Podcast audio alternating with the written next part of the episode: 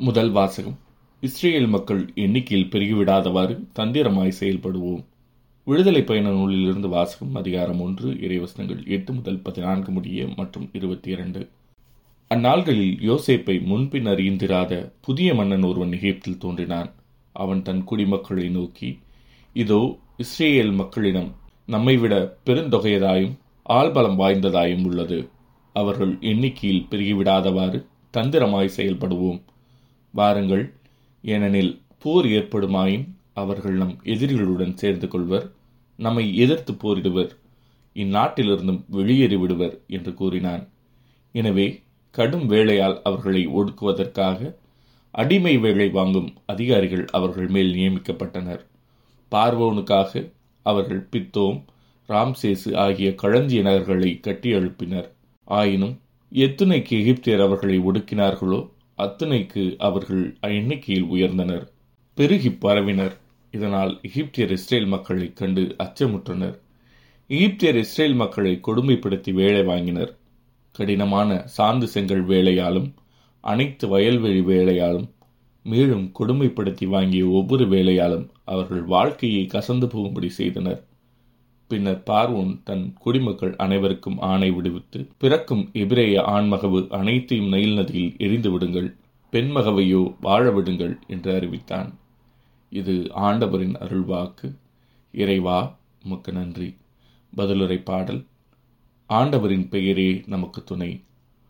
ஆண்டவர் நம் சார்பாக இருந்திராவிடில் இஸ்ரேல் மக்கள் சொல்வார்களாக ஆண்டவர் நம் சார்பாக இருந்திராவிடில் நமக்கு எதிராக மனிதர் எழுந்தபோது அவர்களது சினம் நம்மேல் மூண்டபோது அவர்கள் நம்மை உயிரோடு விளங்கியிருப்பார்கள் ஆண்டவரின் பெயரே நமக்கு துணை.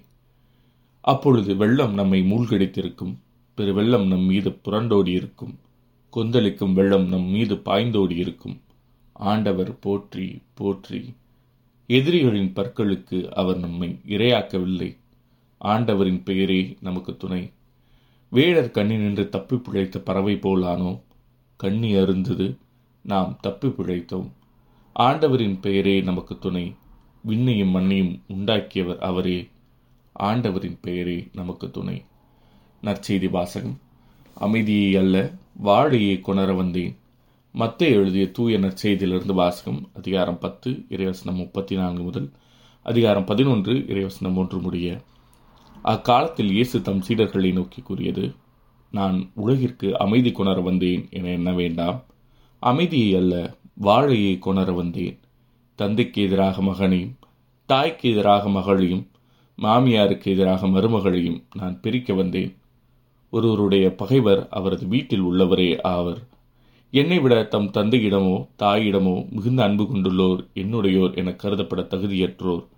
என்னை விட தம் மகனிடமோ மகளிடமோ மிகுதியாய் அன்பு கொண்டுள்ளோரும் என்னுடையோர் என கருதப்பட தகுதியற்றோர். தம் சிலுவையை சுமக்காமல் என்னை பின்பற்றி வருவோர் என்னுடையோர் என கருதப்பட தகுதியற்றோர். தம் உயிரை காக்க விரும்புவோர் அதை இழந்து விடுவர். என் பொருட்டு தம் உயிரை இழப்போரோ அதை காத்துக்கொள்வர் உங்களை ஏற்றுக்கொள்பவர் என்னை ஏற்றுக்கொள்கிறார். என்னை ஏற்றுக்கொள்பவரோ என்னை அனுப்பினவரையே ஏற்றுக்கொள்கிறார். இறைவாக்கினர் ஒருவர் அவர் இறைவாக்கினர் என்பதால் ஏற்றுக்கொள்பவர். இறைவாக்கினருக்குரிய கைமாறு பெறுவார். நேர்மையாளர் ஒருவரை அவர் நேர்மையாளர் என்பதால் ஏற்றுக்கொள்பவர். நேர்மையாளருக்குரிய கைமாறு பெறுவார். இச்சிறியோரில் ஒருவருக்கு அவர் என் சீடர் என்பதால் ஒரு கிண்ணம் குளிர்ந்த நீராவது கொடுப்பவரும் தம் கைமாறு பெறாமல் போகார் என உறுதியாக உங்களுக்கு சொல்கிறேன். இயேசு தம் பன்னிரு சீடருக்கும் அறிவுரை கொடுத்து முடித்ததும் பக்கத்து ஊர்களில் கற்பிக்கவும் நற்செய்தியை அறிவிக்கவும் அவ்விடம் விட்டு அகன்றார் இது ஆண்டவரின் அருள்வாக்கு. கிறிஸ்துவே முக்கு புகழ்.